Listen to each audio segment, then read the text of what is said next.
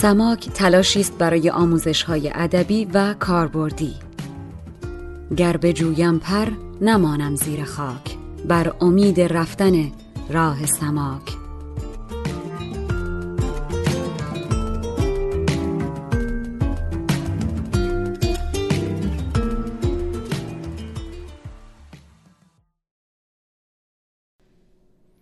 خانم ها آقایان سلام.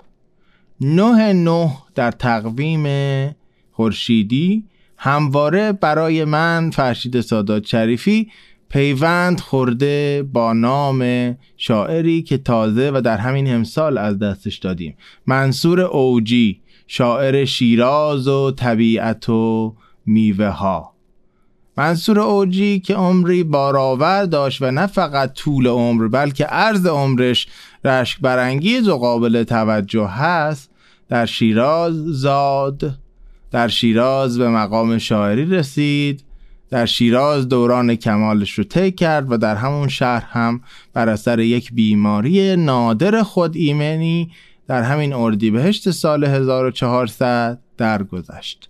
پس از درگذشت او و با تغییری در تقویم سلسله برنامه های مشترک سماک با میسا یعنی انجمن دانشجویان ایرانی دانشگاه مگیر برنامه ای رو در پیوند با آثار او برگزار کردیم و به سبب همنشینی تقریبا ده ساله ای که صاحب این صدا با منصور اوجی داشته است قسمتی از اون گفتار به خاطرات و بیان تجارب مستقیم زیسته و ایشون هم گذشته است که امیدوارم شما رو کسل نکنه و دوست داشته باشید. این قسمت رو به روح بلند این شاعر و هر آنکه او رو دوست می داشت و هر کسی که شیراز رو دوست داره و به ویژه به دوستان و خانواده و بستگانش تقدیم می کنم امیدوارم که شاعران بزرگ و فرهنگورانی که هنوز در کنار ما میزیند مثل دکتر شفیع کتکنی زنده و سرزنده و سلامت بمانند و نیاید زمانی که ناگزیر بشویم. به واسطه درگذشت شاعری دور هم جمع بشیم و در دو دریق بسیار رو با خودمون همراه بکنیم. میریم که در این قسمت بشنویم از زندگی بارآور منصور اوجی و از ویژگی های شعرش و شعرخانی های خوب دوستان همراه رو هم میشنویم. دوره کارشناسی قبول شده بودم 18 شهریور 1148 داشتم می‌رفتم ثبت نام کنم در خیابان روزولت چیز که روزنامه فروشی؟ نگاه کردم چارای خیابان روزولت یادم هم روزنامه که نگاه کردم سوی بود. جلال در گذاشت ایدار بیدار بعدم دلش امضاش سیمی دانشور و شخص آل احمد. و متن که نوشته بود که جنازه جلال امروز از اصاله میارم و جلو روزنامه اطلاعات از اونجا اعلان میریم و برای تشییع و خاکسپاری و من به عوض این که برم ثبت نام کنم زگراس رفتم جلو روزنامه اطلاعات و جمعیت هنرمندان اهل قانون کلشون بودن. از جمله سپاندو از جمله گلشیری از جمله حقوقی تافاز شاملو کسایی کی کی کی و جلال آوردن و رفتن در شبستان. مسجد فیروز آبادی ایشونو به خاک سپردن در کنار قبر خلیل ملکی که همکار و ایمون دوستش بود. یکی دو تا نکته جالب در اون بخشی که پخش کردید از ده شب شعر. آیا این همون ده شب شعری بود که با نام گوته اسم گذاری شده بود؟ دقیقا دقیقا. چون مؤسسات فرهنگی مربوط به سفارت ها در قبل از انقلاب خب خیلی وسیع برنامه داشتن و کار داشتن و اتفاقا همین برنامه تماشای بی بی سی یک مستند مفصلی داره راجع به او ده شب و هر دوش هم یه دوست گرفته که همشهری ماست و در لندن زندگی می‌کنه و نه برای بی بی سی و با بی بی سی کار می‌کنه. و گفته که فقط اسم منو نبرید چون من می‌خوام برم بیام به ایران. ولی بله این همونه و اصلا برای اون چیزی که در بی بی سی اتفاق افتاد اینا کیفیت خوب پوستر رو می‌خواستن ریا جان. همجوری که شما در این یوتیوب دیدید پوستری که ازش هست یه پوستر کهنه تا خورده کیفیت خوبی نیست. در نتیجه اوجی اینو داشت و اوجی اولین دیوار خونش وقتی که شما وارد می‌شدی این پوستر بود و با کیفیت خوب و خیلی تمیز و توی قاب یعنی اون تمیز و مرتب بودن اوجی اینجا خودش نشون می‌داد که تنها کسیه که این پوستر با کیفیت خوب داره و من یادم هست که به اتفاق یکی از دوستان عکاس رفتیم پیش آقای اوجی و عکس گرفتیم و برای او دوست فرستادیم که در اول و آخر تدوین اون مستند این رو استفاده برنامه این هفته رو به یاد منصور اوجی با پخش بخشی از مصاحبه آغاز می کنیم که دو سال پیش با شاعر در شیراز انجام داده شده. در این مصاحبه اوجی تعریف می‌کنه که چطور در بهمن 1348 شعر معروفش این سوسن است که می‌خواند رو سروده.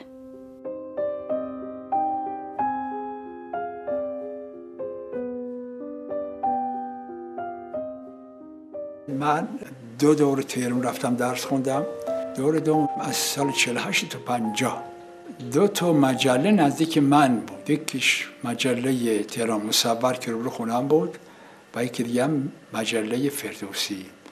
بعدم فردوسی روز دوشنبه عینا از چاپ بیرون میمد روز سه شنبه عصر هیئت تحریریه تو دفتر روزنامه جمع می شدن سپانلو نوری علار دستقه براهنه و دیگرون یک خانمی هم بود که تازش نویسندگی شروع کرده بود خانم شکوه فرهنگ که فرهنگ عینا فامیل شوهرشون بود.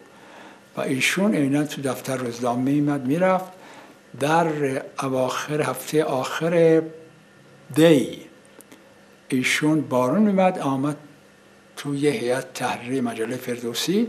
صحبت گوناگون در حال یک حکایت بر ما تعریف کرد.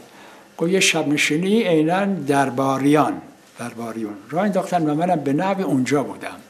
بعدم توضیح داد که یکی از خواننده که دعوت شده بود برای آن شب خانم سوسن بود.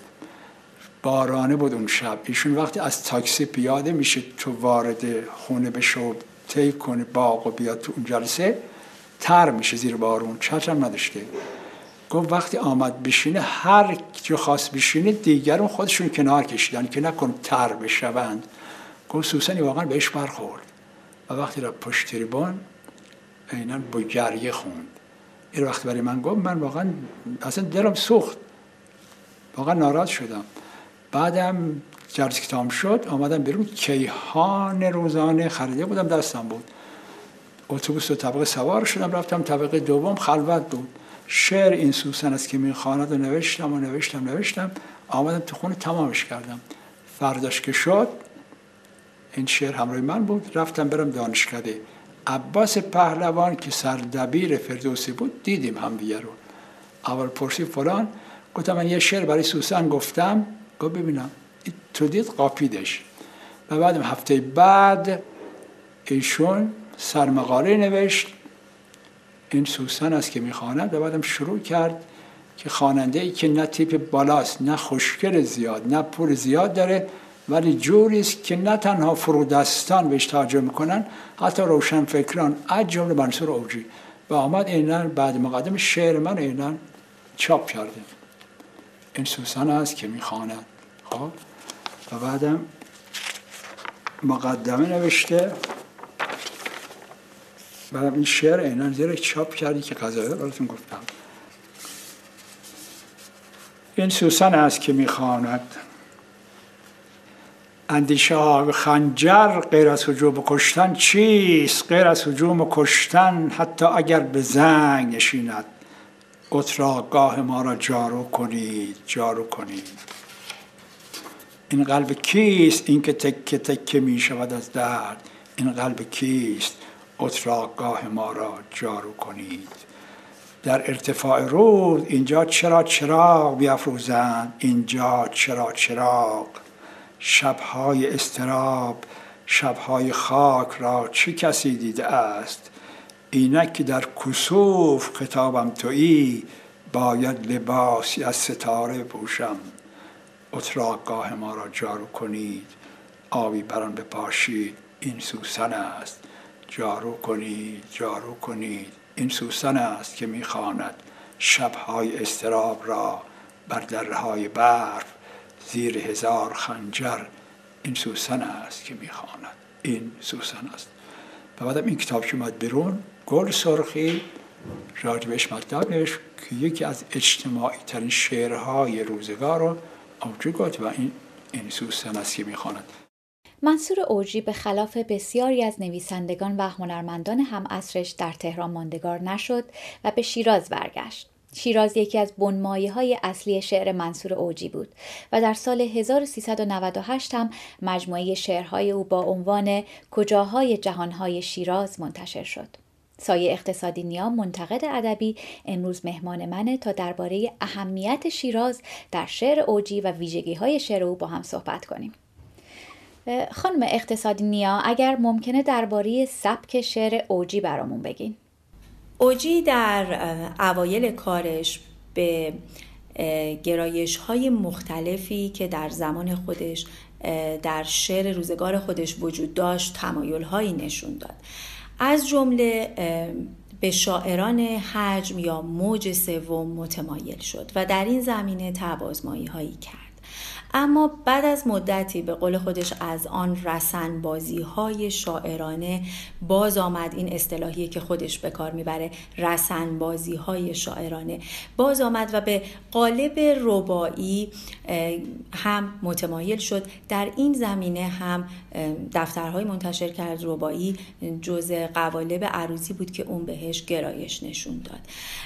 ولی اگر امروز در یک مرور کلی ما بخوایم در کارنامه منصور اوجی رو جمع بزنیم نه از اون به عنوان یک ربایی سرای صرف می‌تونیم نام ببریم و نه از اون می‌تونیم به عنوان شاعران موج سوم یا شعر حجم نام ببریم بلکه اون رو شاعری لنگر انداخته در اوزان نیمایی می‌شناسیم. منصور اوجی شاعری است که پس از طبع آزمایی در همه این در واقع گرایش های روز انتخاب کرد که شعر کوتاه نیمایی به سرایه و در این در واقع پهنه باقی بمونه. آنچه که از این تب آزمایی ها با او باقی ماند یک عنصره که این عنصر شاخصه اصلی سبک او هست و در دفاتر مختلفش قابل بازشناسی. این عنصر ایجازه. فشردگی کلام. یک شاخصه سبکی دیگه که باز در مرور دفترهای منصور اوجی بازشناسی میشه عنصر تکراره. خب تکرار یکی از صنایع ادبی ماست. یکی از صنایع بلاغی یک آرایه ادبیه. اما این آرایه تا وقتی آرایه است که موجد زیباییه یعنی در واقع استتیک داره تولید زیبایی داره تولید می‌کنه. گاهی اوقات این عنصر در شعر منصور اوجی زیبایی آفرینی می‌کنه اما گاهی اوقات بر ضد زیبایی عمل می‌کنه. موجب ملال موجب دلازردگی و دلزدگی خواننده میشه. تا جایی که خسرو گلسرخی یک نقدی که در بر اوجی نوشته بود از اصطلاح لکنت استفاده می‌کنه و میگه تکرار سبب این میشه که شعر ما خیال کنیم راوی شعر اوجی داره با لکنت صحبت می‌کنه. من مثال هایی آوردم که برای شما این تکرار رو نشون بدم مثلا شعری داره بر شال برف که در دفتر خواب و درخت منتشر شده. بر متوجه تکرارها باشیم. بر شال برف افتاده بود فواره های خونش گلهای سرخ می ساخت در زیر نور خورشید. گلهای سرخ می ساخت بر شال برف و تار و پود یالش از رشته های ابریشم بود. بر شال برف. بر شال برف گلهای سرخ می ساخت در برج ظهر در برج ظهر می‌بینیم که تکرار رو در تمام سطوحش در سطح کلمه در سطح جمله و در سطح بند توی این شعر می‌تونیم ببینیم. اوجی می‌گفت من در هوایی نفس کشیدم که سعدی و حافظ در اون بودند. از رابطه شیراز با شعرهای اوجی بگید. شیراز در اشعار منصور اوجی فراتر از یک شهر روی نقشه ایرانه.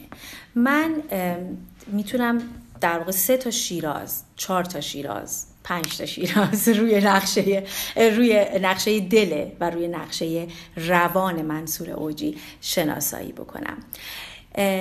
یکی از این شیرازها یک شیراز استورهیه این شیراز استورهی در شعر منصور اوجی دیگه بود لازمان لامکان داره. یعنی در واقع یک مادر ازلیه که از یک در محدوده جغرافیایی زمانمند و مکانمند خارجه. ما مثالش رو مثلا می‌تونیم توی شعر اگه دنبال مثال بگردین شیراز لازمان لامکان رو می‌تونید توی یکی از اشعارش به نام گلهای سرخ شیراز که در دفتر تنهایی زمین منتشر شده اونجا پیدا بکنید. یک شیراز هست که شیراز واقعیه. همین شهر روی نقشه. گلهای لاله عباسی داره عطر بهار نارنج درش پراکنده است و مردمان شادش در شهر با شما صحبت می‌کنن. این شیراز واقعی هم هست. یک شیراز دیگه هست شیراز شخصی این شاعره. این شیراز شخصی برای او منبع الهامه. برای او منبع برکت شاعرانه است. این شیرازیه که وقتی در مصاحبه از منصور اوجی می‌پرسند که آیا شما قصد دارید که به تهران برگردید این جواب میده. میگه دو بار در دوره لیسانس و فوق لیسانس در تهران بودم و دیگر حاضر نیستم به این شهر بیایم. من مثل حافظم. مقیم شیراز ماندم و دیگر نمی‌خواهم جایی بروم. یعنی آخر عمری می‌خواهم در شهر خودم باشم. کجاست بام بلندی و نردبان بلندی که بر شود و بماند بلند بر سر دنیا و بر شوی و بمانی بران و نعر براری هوای باغ نکردیم و دور باغ گذشت. امریکا در اونجا بود. یعنی هر کسی که می‌خواست بره امریکا و در تهران نبود کافی بود که با پاسپورت ایرانی بره اونجا و فقط یه مهرم می‌زنن تو پاسپورتش. یعنی نه لازم بود مصاحبه بره نه اپلیکیشنی سابمیت کنه و می‌تونست از اونجا بره سوار هواپیما بشه و می‌دونید که پرواز مستقیم داشتیم ما از تهران و از شیراز به نیویورک. به آقای اوجی در یکی از کوچه های فرعی اونجا که اتفاقا هم اسم کوچه رو و هم اسم ساختمان رو به اسم نوه اوجی گذاشته بودن کوچه مانی که می‌شد سومین فرعی دست چپ از این کوچه زندگی می‌کرد و اون رو بهترین جای شیراز و شیراز رو بهترین جای جهان می‌دونست. حالا شیراز چند تا تجلی مختلف در شعر اوجی داره که با شعرخانی دوستان عزیز ما این رو می‌بینیم و برای ما خواهند خوند و بعد من توضیحات رو ادامه در خدمت سلام عرض می‌کنم خدمت همه حضار. من شعر شیراز خاطرات رو براتون می‌خونم. امیدوارم که حق کلام زیبای استاد رو بتونم با خانشم ادا کنم. شیراز خاطرات. در کوچه های شیراز آن را شبی ز دست فروشان خریده بود. آن قاب کهنه را و عکس کهنه را. تصویر آن کمانچه زن. آن زن زنی غریب. شال قبار بر سر. سپاسگزارم. پس یکی از جنبه هایی که با خانش دیوای ساقجان ما داریم می‌بینیم شیراز داره در شعر اوجی. شیراز خاطرات هست. شیراز براش مرکز خاطرات هست و این پدری که قاب کهنه خریده بود با تصویر زنی شال بر سر و کمانچه زن که یک زن کولیست مثلا خیلی راحت و مستقیم میاد در شعرش جا می‌گیره و البته این تنها جنبش نیست و الان باز هم ادامه خواهیم داد به نمونه های بعدی. نمود دیگری که هست شیرازی است که ازلی ابدی است. مثل مادر میمونه و نه فقط در مادر خودش بلکه مادر زمین اون چیزی که اینجا هم بومی کانادا بهش مادر ارت میگن. و این نمونه رو هم میشنوید. بفرد با اجازه شما و دوستان حاضر در برنامه. خشم. و زمین نام زنی شد که تو بودی که تویی. برکت بر تو شگفت برکت بر تو و آن سینه پرشیر تو باد. آنکه آزوقه عالم با اوست آنکه سرسبزی خاک و شکوه شیراز عطر و نارنج و بهار. ای تو آغاز حیات غیر فصل اول چه بخوانیم تو را؟ همطور که می‌بینید این شیراز و این مادر زمین با بهاری که درش جوشش و برکت و شکوفایی هست یک پیوند ازلی ابدی ناگسستنی داره. خب در کنار این شیراز نکته دیگری که می‌بینیم این است که اوجی شاعر زمان آگاهی و مرگ آگاهی است.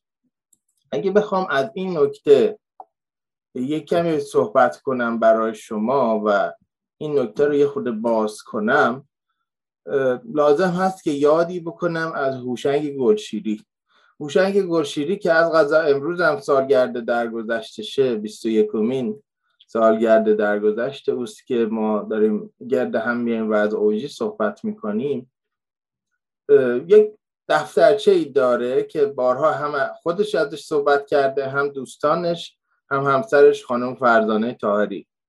این دفترچه دفترچه شعری و اوجی شعرهای قشنگی که می‌دیده اونجا می نوشته با یک هدف خاص. گفته که من اینا رو دارم جمع می‌کنم که روزی اگر خواستم خودکشی بکنم و احساس کردم دیگه دنیا تموم شده و دیگه من تمام ادامه دادن ندارم برم این شعرها رو بخونم و یادم بیاد که هنوز چیزای قشنگی در دنیا هست. بعدا وقتی که گلشیری کتابی رو فراهم می‌کنه از شعرهای اوجی و با مقدمه و تحلیلی به نام هوای باغ نکردیم که حالا شعر هوای باغ نکردیم و میشنویم در همین برنامه و توی انتهای همون شعرخانی شبای گوتش هم هست. اونجا میگه گلشیری که بسیاری از شعرهای کوتاهی که من در دفتر نوشته بودم شعرهایی بودند از اوجی. و مرگ آگاهی که اوجی داره اتفاقا از جنس زندگی است. یعنی وقتی که به مرگ توجه می‌کنه خیلی زنده تر و سرزنده تر میشه. و گلشیری اکتفا نکرد به اون گزیده و یک کتاب دیگری دارد در ستایش شعر سکوت که اون رو نشر نیلوفر منتشر کرده. باز دو مقاله بلند هست در تحلیل شعر اوجی. یکی در مفهوم سکوت که به انواع سکوت می‌پردازه از جمله کوتاه سرایی اوجی و دیگری همین بحث زمان آگاهی و مرگ آگاهی.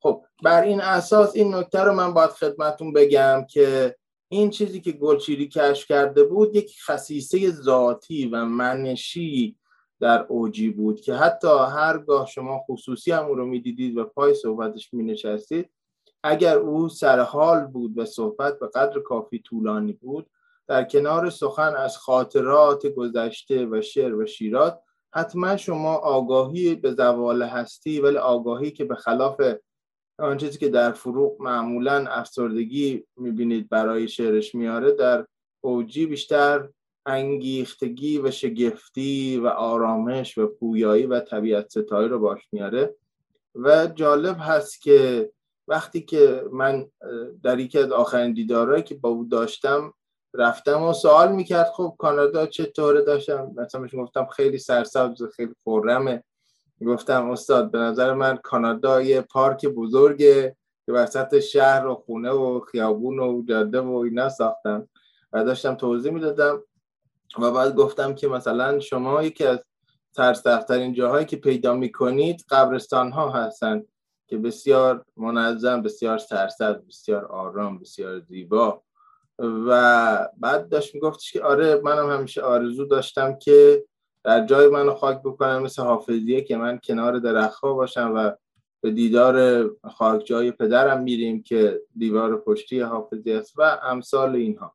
و دیدم که بله خیلی این یاد مرگ براش همچنان حتی در اون سنی که کم کم, کم مسن بود و کمتر نشاط داشت و کم کم عوارض این بیماری داشت آشکار می‌شد. بازم وقتی که از مرگ یاد می‌کرد مثلا این نبود که من آماده مرگم یا امیدوارم مرگم بیاد. نه این مرگ آگاهی همیشه براش همراه با یه جوری مراقبه بود و هستی آگاهی. این است که حالا در این شعرهایی که می‌خونیم با هم به این جنبه هم می‌تونید توجه در خدمت. آه اگر زمان نبود من تو را چگونه می شناختم؟ و بهار را. و اگر بهار چشم تو نبود من خزان عمر را. و اگر خزان عمر من من چگونه برگ را؟ بارش تگرگ را. مرگ را. آه اگر زمان نبود. خب من می‌خوام یک کمی به فرم این شعر و دایره ای که در این شعر طی میشه دوستان رو توجه بدم قبل از اینکه ازش عبور بکنیم. از زمان یک قطاع این دایره یه فلش در حقیقت بخشی از محیط این دایره میره به تو و از تو میره به بهار. و از بهار چشم تو میره به خزان عمر خودش و از خزان عمر خودش میره به برگ. می‌بینید؟ از خزان به برگ می‌رسه. از برگ به تگرگ و از تگرگ به مرگ و دوباره از مرگ به زمان. یعنی این دایره کامل میشه و برمیگرده به نقطه اولیه خودش که دوباره بعدش اون چرخه تکرار میشه. بهار و دوباره تو و چشمان تو و همه این سیر. در نتیجه این مرگ آگاهی براش یک تکمیل و یک جور ادامه طبیعی زندگی بود حتی در فرم شعرش هم تجلی می‌کرد. خب بر این اساس می‌رسیم به اینکه نه فقط درباره شیراز و نه فقط درباره خود شعر گفتن و نه فقط درباره مرگ و زمان بلکه هر چیزی رو که در تجارب فردیش می‌دید به شعر تبدیل می‌کرد. و در اون چیزی هم که ازش دیدیم راجع به سوسن داشت می‌گفت که من روزنامه گرفته بودم رفتم طبقه بالای اتوبوس و شعر آمد.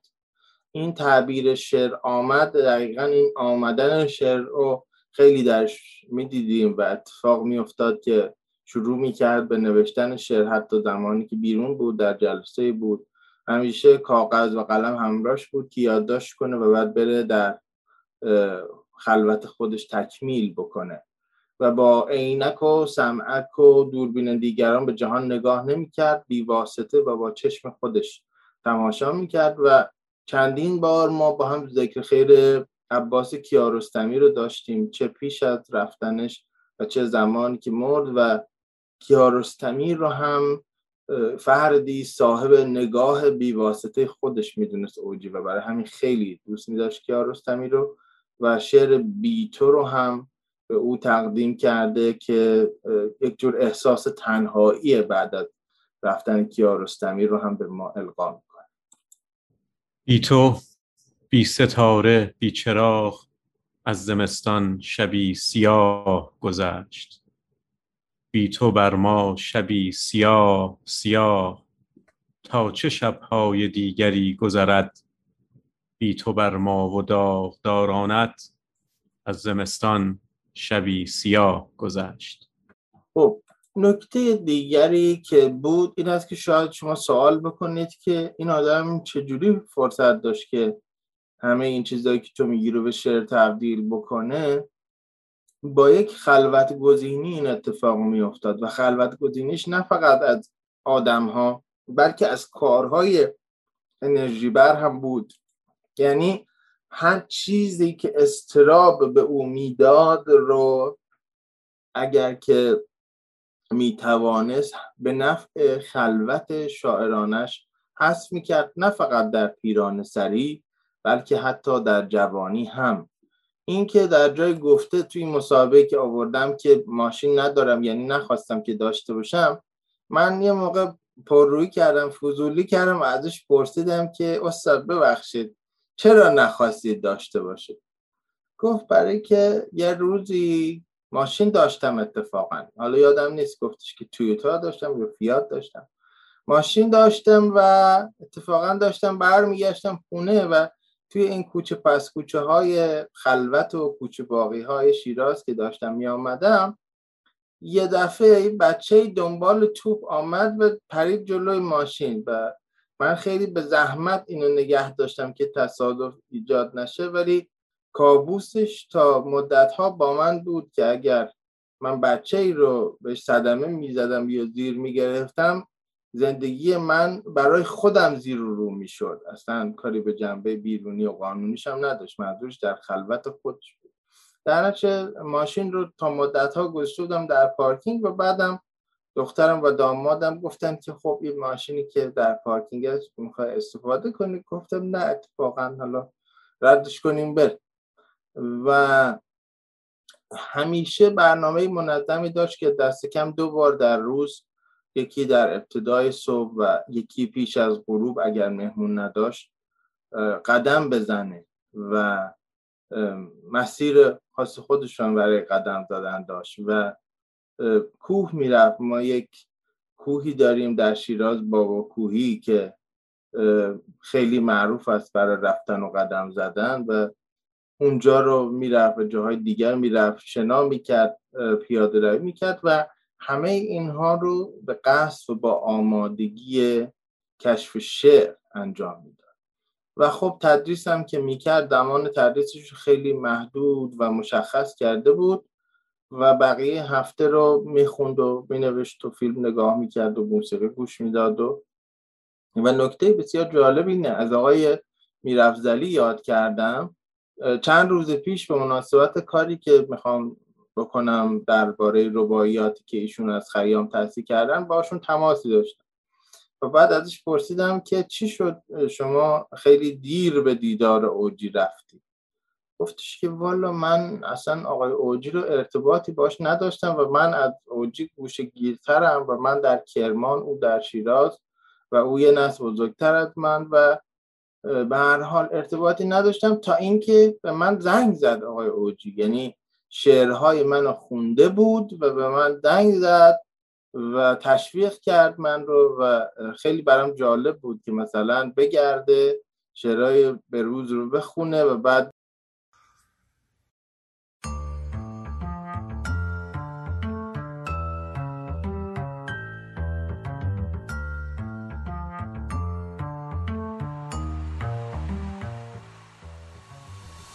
گر بجویم پر نمانم زیر خاک بر امید رفتن راه سماک. گروه علمی آموزشی سماک را از طریق وبسایت samak.ca دنبال کنید. سماک s a m a a k.ca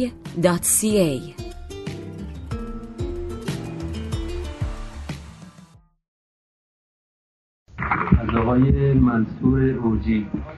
تقاضا می‌کنه که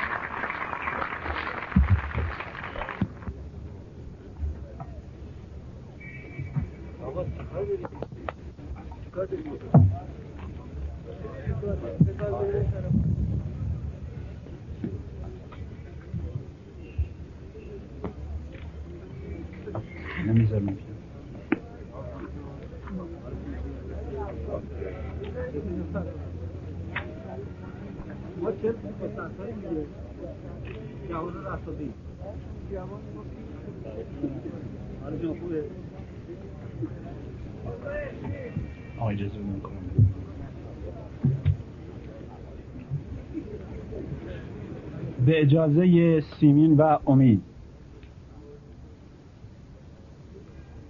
من در حدود ده شعر کوتاه برای دوستان می‌خونم و این شعرخونی رو با یک شعری که مربوط به منصور حلاج هست شروع می‌کنم.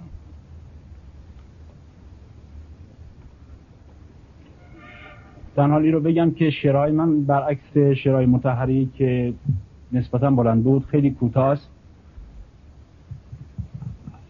و در این حال من در شعرخانی مثل متحری و بخص مثل استاد همه, همه ماها امید واقعا نمی‌تونم. این رو در حال عذر منو بپذیریم این شعر اینجور شروع میشه. یعنی تیترش اینه. منصور منم منم منم منصور. چرخشت چرخشش فرو افتاد. ترسی که مرا گرفت جادو بود ترسی که مرا در اوج جادو برد. اوراد شگفت را شنیدم من از لجه خون کسی گذر می کرد از لجه خون و آتش و چرخش خون بود که می گذشت و می چرخید خونی که هنوز در تغنی بود. استوره عشق بر عرشه عرش و خاک و شیدایی کف کرده دهان و دست و پا افشان با جذبه روح مولوی در رقص بر بال سما استوره عشق بود و میرقصید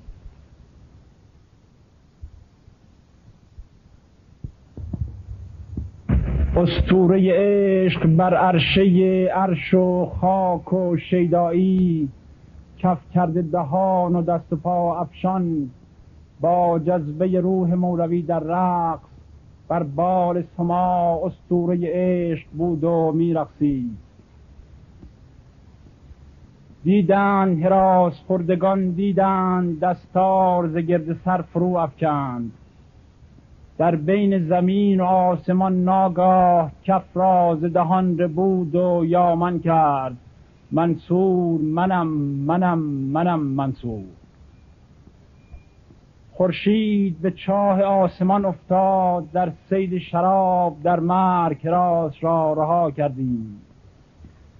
با سرعت نور آنگاه تمام لجه را پیمود. وقتی که گذشت پهنای افق هنوز از نعره او هنوز می لرزید اوراد شگفت را شنیدم من در لحظه انفجار در چرخشت.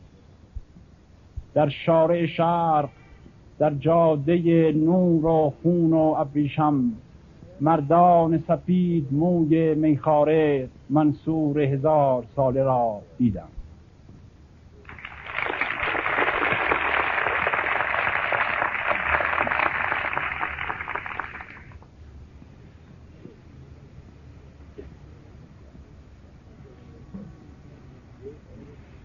یک شعر دیگه برای دوستان می‌خونم اسمش سرود عام چه کوتاست تولد تو طلوعی است در غروب چه ای تو؟ تولد تو طلوعی است در غروب چه ای تو؟ زمان به موریان شبیه هست در قبیله انسان. کجاست باده انگور؟ در اوج وحشت و ماندن نگاه کن که گوزن است ایستاده و در خواب. در اوج ماندن و رفتن که سنگ فتنه نبارد که سنگ فتنه نبارد که از قبیله انسان و از جماعت جنگل. در اوج خستگی و شب نگاه کن به گوزنان در روز تیز گذشتن. کجاست نعره مردی که چون ز سینه براید قریب سائق وارش ستون شرق بلرزد و سقف غرب بریزد و سیل تندر آتش بجوشد از چپ و از راست و باد سرخ براید و بیخ فتنه بروبد. و تا زمین شود آرام کجاست نعره مردی؟ درون دفتر تاریخ کسی به زور نمانده است. درون باد شبانگاه نگاه کن که چگونه ستون سنگ فرو و گرد مرگ برآمد. سرود عام چه کوتاست در قبیله انسان. به بام وحشت ایام چراغ رونق عیشش بباد روشن و بادا. کسی که میگذرد شب قراب در بر و مخمور به بام وحشت ایام.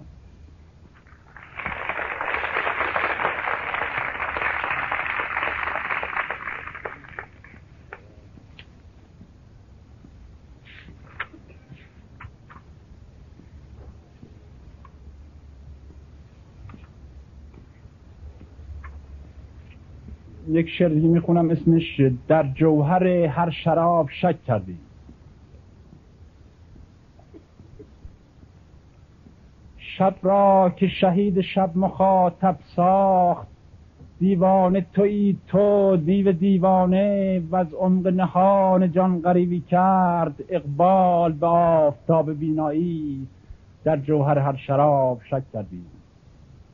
لرزید فضای کهکشان لرزید وقتی که غریب پهنای رواق آسمان را کند.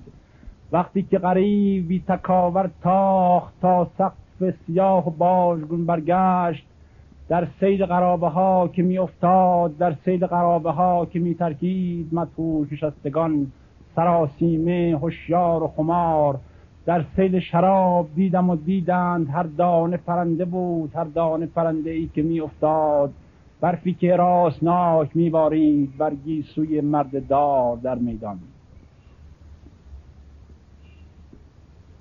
در مستی عاشقان میخانه در جوهر هر شراب شک کردیم. آن شب که شهید شب قریبی شد در مستی عاشقان میخانه.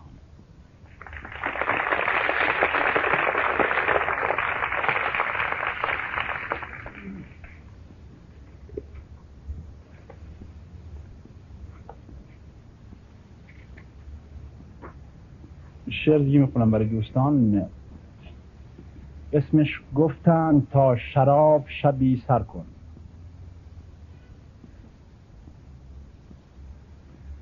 تا چهره همیشه رنگین کمان شبی گفتند تا شراب شبی سر کن.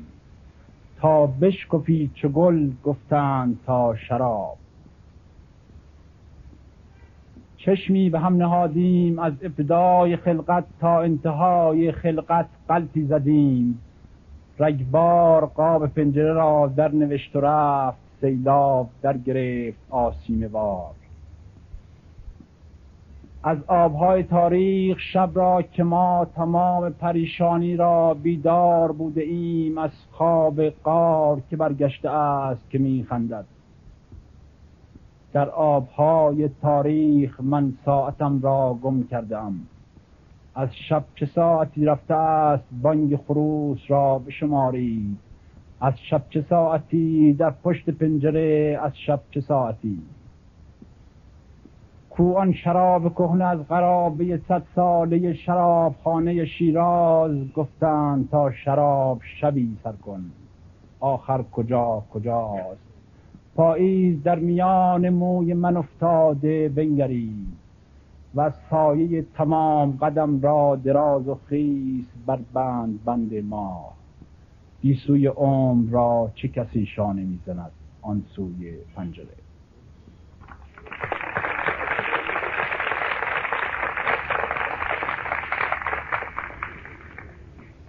در شعر دیگه برای دوستان می‌خونم اسمش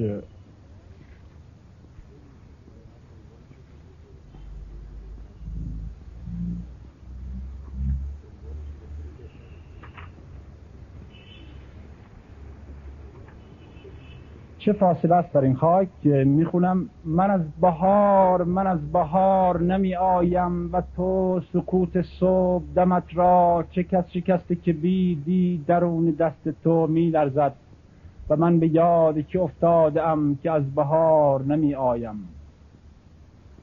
شراع هفت گل سرخ در سپیده طلوع کرد و قلب مرد به ناگاه باغ باغ های جهان شد. تو بر بساط زمستان غریب را نشنیدی. چه فاصله است مسافت میان لحظه میلاد و دید بستن و مردن؟ چه فاصله است بر این خاک؟ به جستجوی تراوت همیشه تشنه من تو که صرف برد شهیدی که در سفید طلوع کرد در سفید وضو ساخت در سفید مناجات کرد. که با تراوت خونش و با قریب دهانش و از بساط زمستان به شکل کشتی گل رفت در سپیده فرو رفت. به جز قبار که پنجه می کشد اینک بر این قبار که بر تخت بند او نشسته است. تو ای دهان تسلی که پنجه می کشد اینک بر این قبار که بسیار. از ارتفاع تراوت شکست و بار سرگاه به خون خاک در افتاد که از قریب دهانش من از بهار نمی آیم و تو دعای دهانت دعای پاییزی است. غریب را تو شنیدی تو ای دهان تسلی چه خلوت صدای.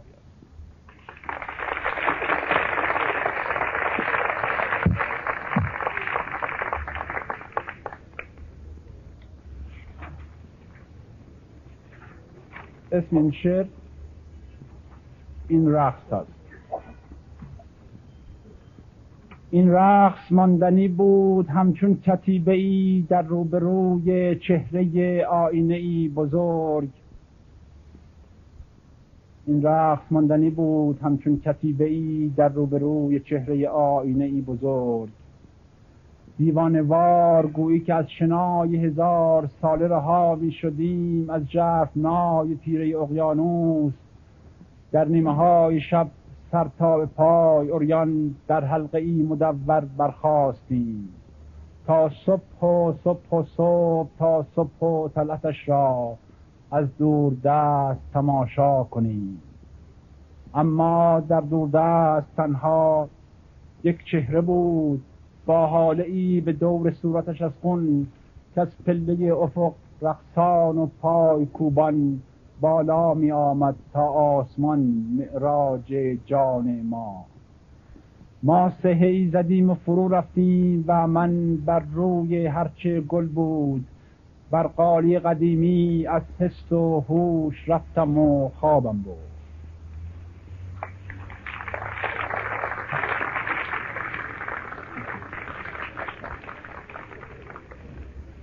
دوستان من یک غزل براتون می‌خونم و این غزل رو برای دخترم غزل گفتم و گرچه خصوصی است ولی در حال جنبه عام داره.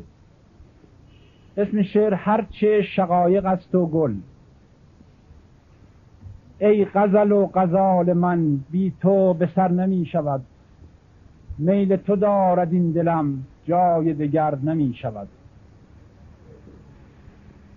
گرچه خوش است این سفر مقصد ما صبح دم. بی تو چگونه بگذرم این که سفر نمی شود خاک قرقتر از قرق سیتر گاه غرقیان از کم و کیف مرگشان از چه خبر نمی شود هرچه شقایق است و گل خون چکاوکان صبح آه که خطه قرق زیر و زبر نمی شود چیست در این شبان ما سایه چیست بر زمین که از دهنی ز وحشتش آه به در نمی شود؟ بیهده است و بیهوشی قصه مکن ز سرخوشی. گریه خشک چشم من خنده تر نمی شود. در دل شب نشسته ام در دل خود شکست. در دل شب نشسته ام در غم خود شکسته ام در ته چاه بیژنم وای سهر نمی شود.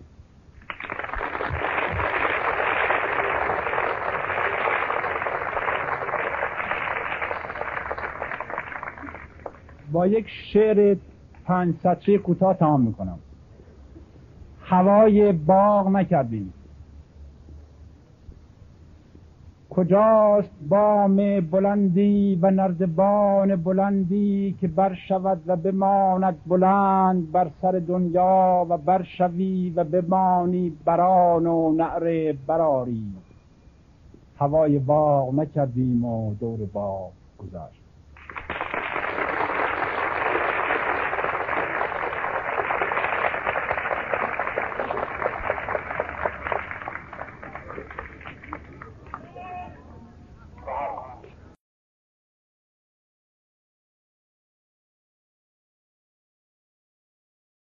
یکی دو تا نکته جالب در اون بخشی که پخش کردید از ده شب شعر.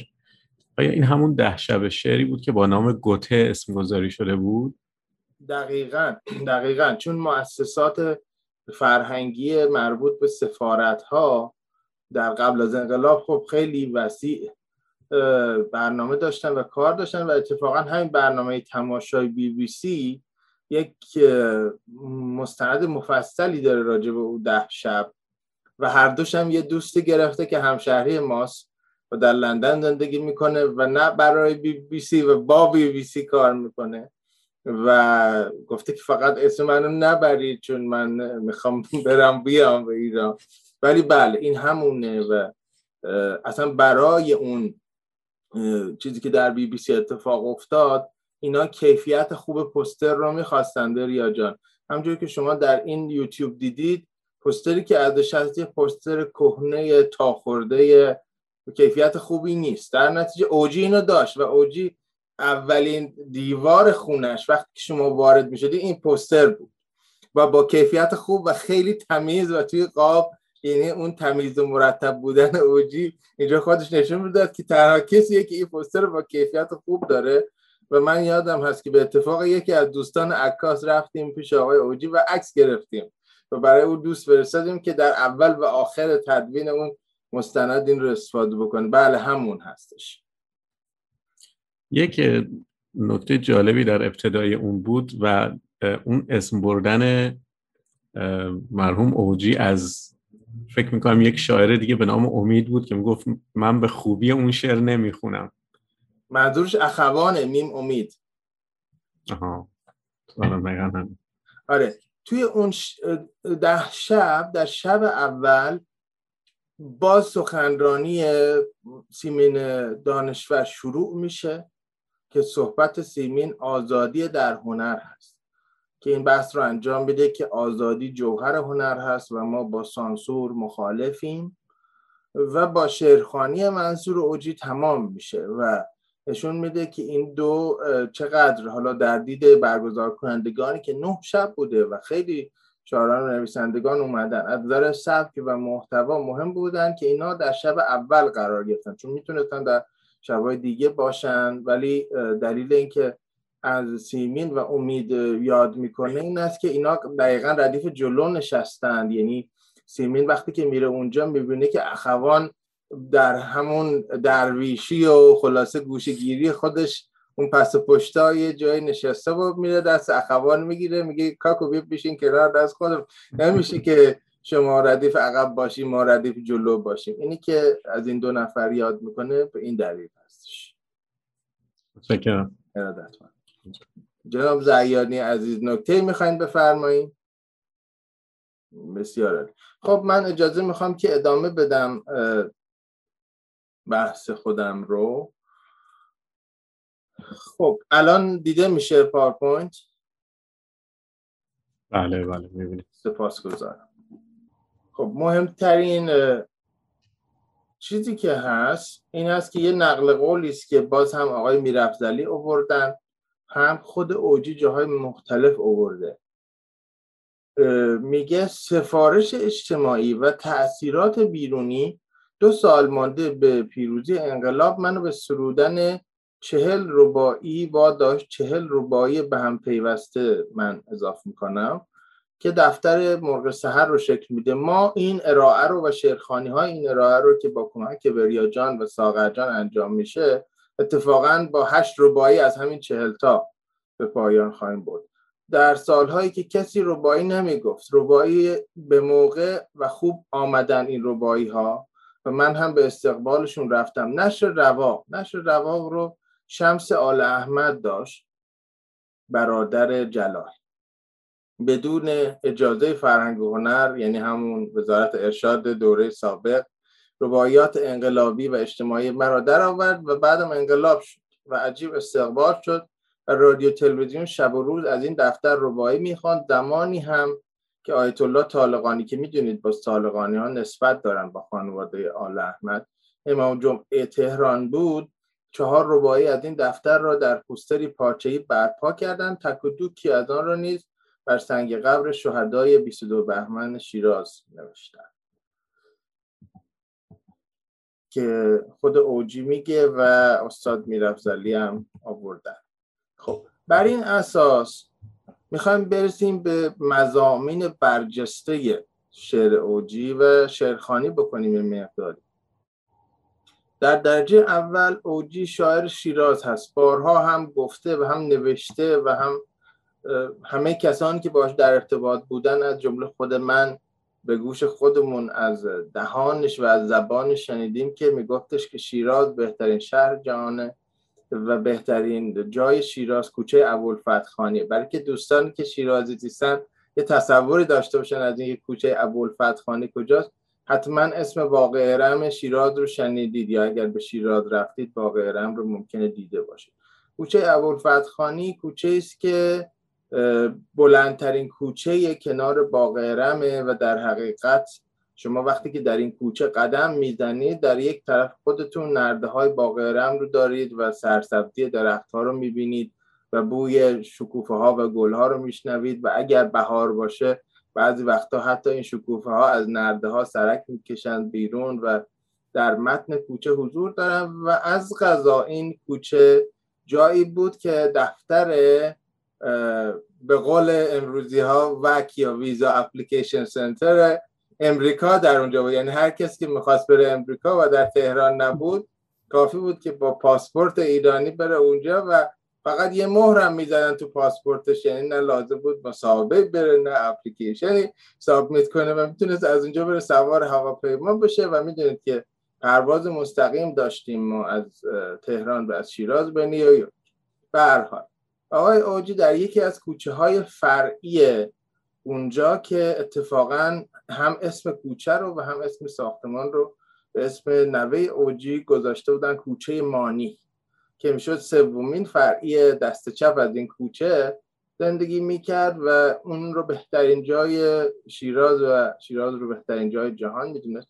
حالا شیراز چند تا تجلی مختلف در شعر اوجی داره که با شعرخانی دوستان عزیز ما این رو می‌بینیم و برای ما خواهند خوند و بعد من توضیحات رو ادامه در خدمت. سلام عرض می‌کنم خدمت همه حضار. من شعر شیراز خاطرات رو براتون می‌خونم. امیدوارم که حق کلام زیبای استاد بتونم با خانشم ادا کنم. شیراز خاطرات. در کوچه های شیراز آن را شبی ز دست فروشان خریده بود. آن قاب کهنه را و عکس کهنه را تصویر آن کمانچه زن آن زن زنی غریب شال قبار بر سر. سپاسگزارم. پس یکی از جنبه هایی که با خانش دیوای ساقجان ما داریم می‌بینیم شیراز داره در شعر اوجی.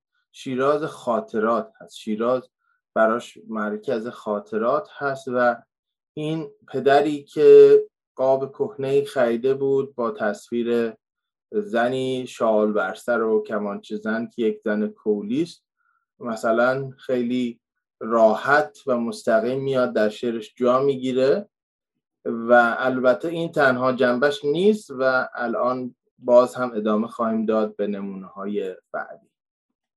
نمود دیگری که هست شیرازی است که ازلی ابدی است. مثل مادر میمونه و نه فقط در مادر خودش بلکه مادر زمین. اون چیزی که اینجا هم بومی کانادا بهش مادر ارت میگن و این نمونه رو هم میشنوید. بفرمایید. با اجازه شما و دوستان حاضر در برنامه. و زمین نام زنی شد که تو بودی که تویی. برکت بر تو شگفت برکت بر تو و آن سینه پرشیر تو باد.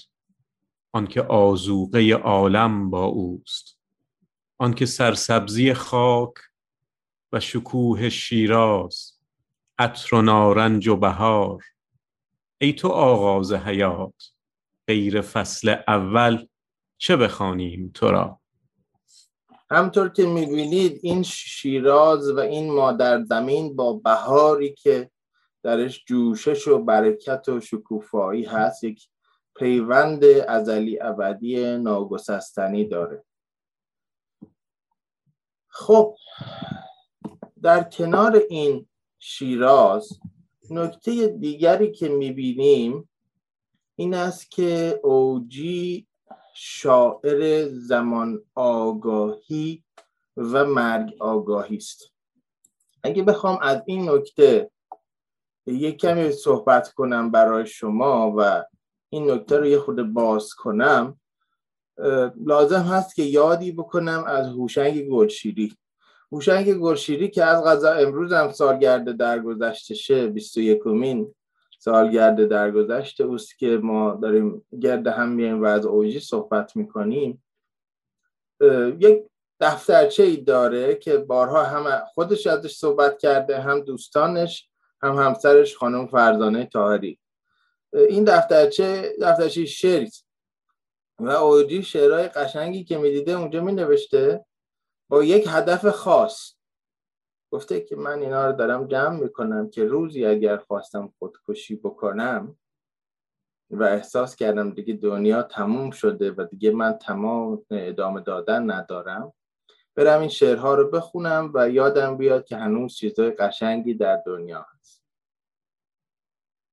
بعدا وقتی که گلشیری کتابی رو فراهم می‌کنه از شعرهای اوجی و با مقدمه و تحلیلی به نام هوای باغ نکردیم که حالا شعر هوای باغ نکردیم و میشنویم در همین برنامه و توی انتهای همون شعرخانی شبای گوتش هست.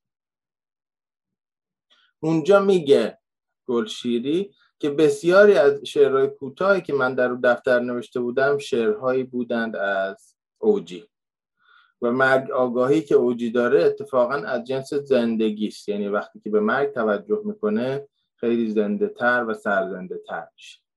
و گلشیری اکتفا نکرد به اون گزیده و یک کتاب دیگری دارد در ستایش شعر سکوت که اون رو نشر نیلوفر منتشر کرده. باز دو مقاله بلند هست در تحلیل شعر اوجی. یکی در مفهوم سکوت که به انواع سکوت می‌پردازه از جمله کوتاه سرایی اوجی و دیگری همین بحث زمان آگاهی و مرگ آگاهی.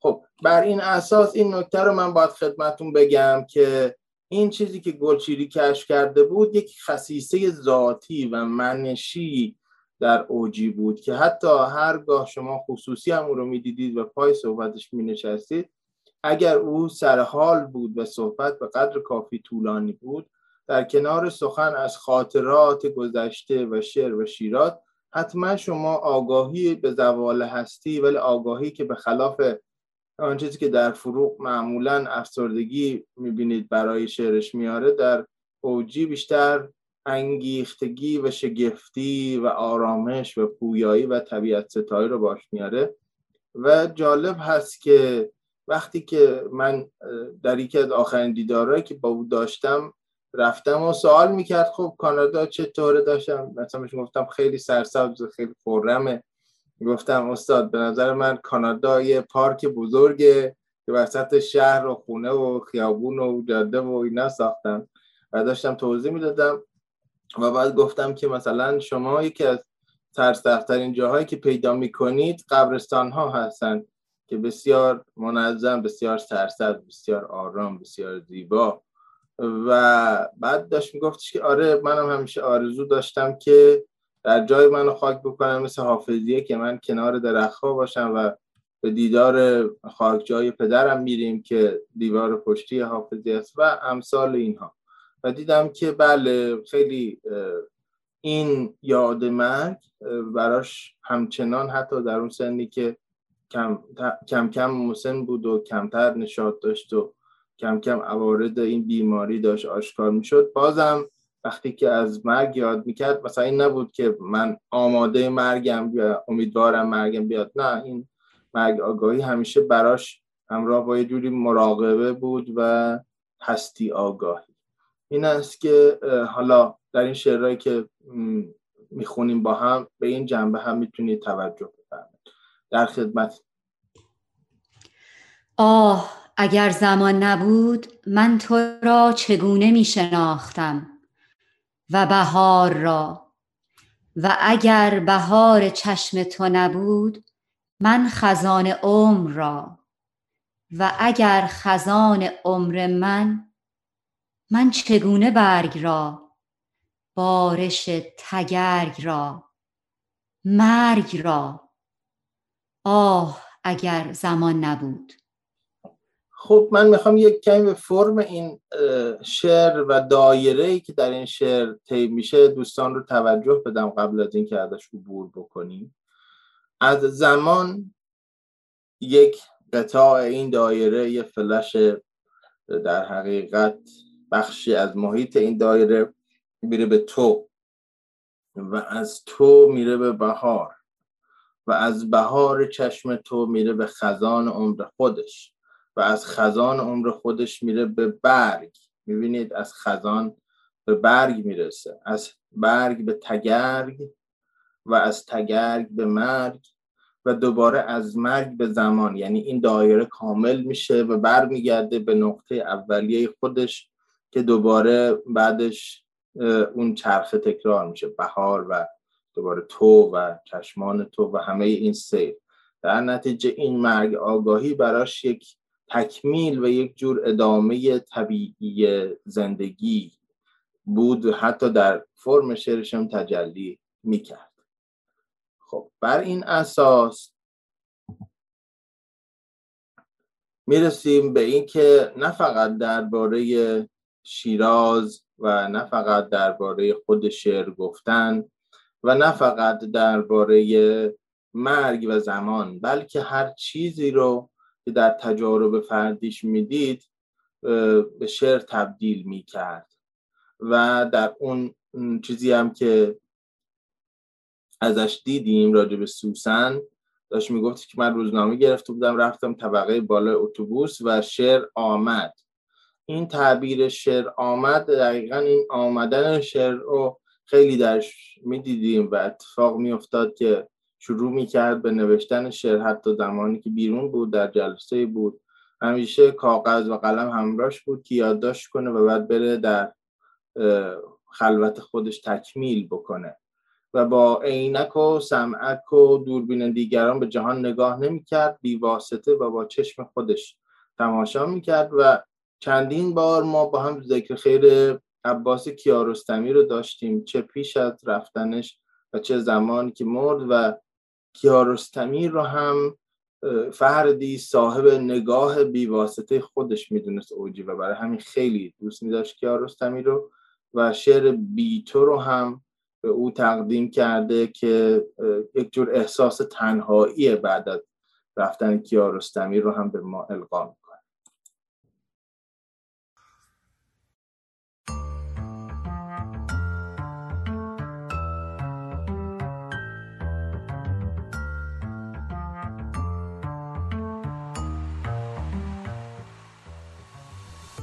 گر جویم پر نمانم زیر خاک بر امید رفتن راه سماک.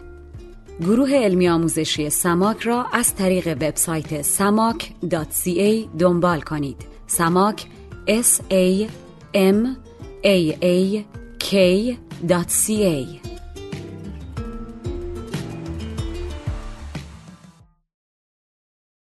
بی تو بی ستاره بی چراغ از زمستان شبی سیاه گذشت.